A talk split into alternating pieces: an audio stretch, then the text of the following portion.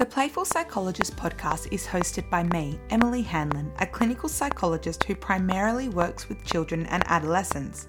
This podcast has been designed to offer support to new psychologists who may feel as though they are drowning in uncertainty. It has also been designed to inform and educate parents and teachers on all things child development.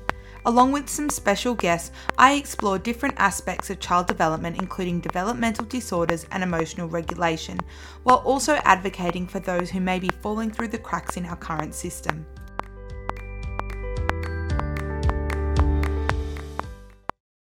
Hey guys, and welcome to this week's episode of the Playful Psychologist podcast. I hope you guys have had a good week. Um, I guess I wanted to start off but today by um, saying that I want to talk about autism and anxiety. But before I delve into that, I want to just mention that if you haven't already figured out by now, when it comes to my podcast, I really want them to be short snippets of information so that you can like take those pockets of information and then go, oh, this is a topic I want to research more on. Because I really firmly believe that you can't necessarily get all the information you need off like a, you know, a podcast or whatever. So my hope for the episodes are that they give you that snippet of information um, and then you can then go and research that further if that's what you want to do. But you don't have to if you don't want to. I also think that, you know, as psychologists, as teachers, as therapists, as mums, we're so time poor that, like, I don't know about you guys, but I never finish a podcast that's over like half an hour because I quite frankly don't have the time. So that's why I want to keep these nice and short and sweet. So you can listen to them on the way back from school drop off or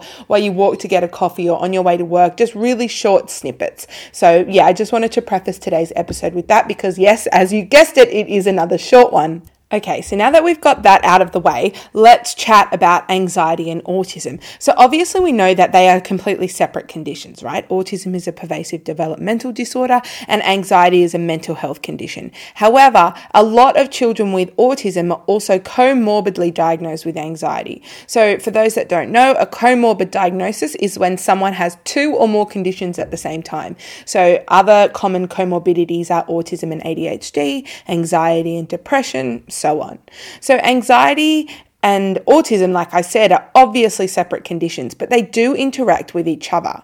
And children with autism are more likely to develop anxiety due to the neurological differences in their brain. There are differences with their sensory um, processing systems and difficulties regulating those systems. There's difficulties with communication, accepting and adapting to change, social skill difficulties, and often that feeling of being misunderstood by adults and other children. So I want to break those down for you and talk about how or why I guess it's more likely for a child with autism to develop an anxiety disorder um, as opposed to a typically developing child. Now, obviously, that being said, typically developing children do also develop mental health concerns. But today, I purely want to talk to you guys about why children with autism are more susceptible to anxiety conditions. So I guess let's start off by maybe looking at brain structure and a child's brain structure.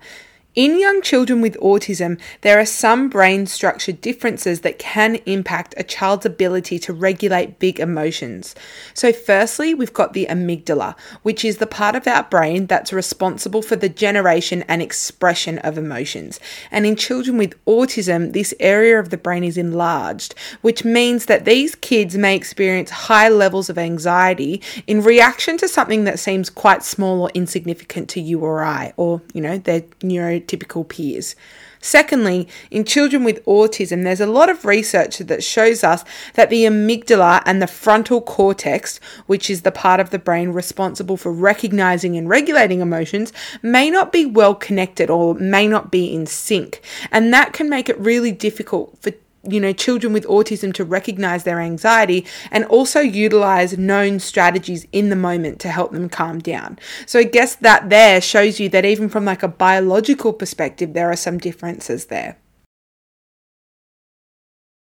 And we also need to look at sensory hypersensitivity and anxiety because when children are overly sensitive to any sort of sensory input, they may feel increased anxiety about going into situations where that painful sensory experience has occurred in the past. For example, going to school because the school bell is too loud or the teacher has raised their voice in the past. And they may also have anxiety about when that painful sensory experience will occur next. So, you know, it's that anticipation of, of stress. Likewise, children with autism who have communication difficulties struggle to understand non-verbal communication, which is responsible for ninety percent of our communication, which is a pretty staggering statistic if you think about it. So when children with autism can't understand what we're trying to say to them or can't, you know, read those non-verbal cues around them, they may feel really anxious about the way other people are communicating with them or simply find people really confusing and unpredictable. So for example, a child may interpret a phrase literally, like "you're on fire," and that can be extremely or confusing for a child and result result in anxiety about engaging in social interactions in the future because they find them so confusing and so foreign and so um, nonsensical. So it's really important to understand those sorts of things as well and how they contribute to anxiety. And if we look at, again at dif- difficulties that children with autism have when there's big transitions or big changes in routine, we can understand that children with autism find routine really, really soothing and predictable. So when there is no routine or a significant change in routine, it can be really difficult for a child to understand what to do, how to act, or what to expect um, in the future, and that all results in future anxiety. And finally, if we look at the social skill difficulties that children with autism have, because they have difficulties understanding people, understanding social rules and standards, and interacting appropriately, they may find social situations really aversive and confusing, which could provoke an anxiety. They could um, experience other children and adults as over the top and intrusive, which could also contribute to anxiety. They could feel anxious about interacting with others just in general. And they may have negative experiences with other children and adults, which causes future anxiety. So for example, they've been bullied or excluded or made fun of. And because of these negative experiences, young children may feel anxious about social situations and worry about future social failures or future future soul, uh, future social mistakes. There's a tongue twister for you. So yeah, I just wanted to use this episode to highlight those differences there because I think a lot of people assume that yes, anxiety and autism are maybe comorbid, but they don't interlink. But there are some very strong things there present in a child with autism that make anxiety more likely. And I just really wanted to reiterate that to you guys today.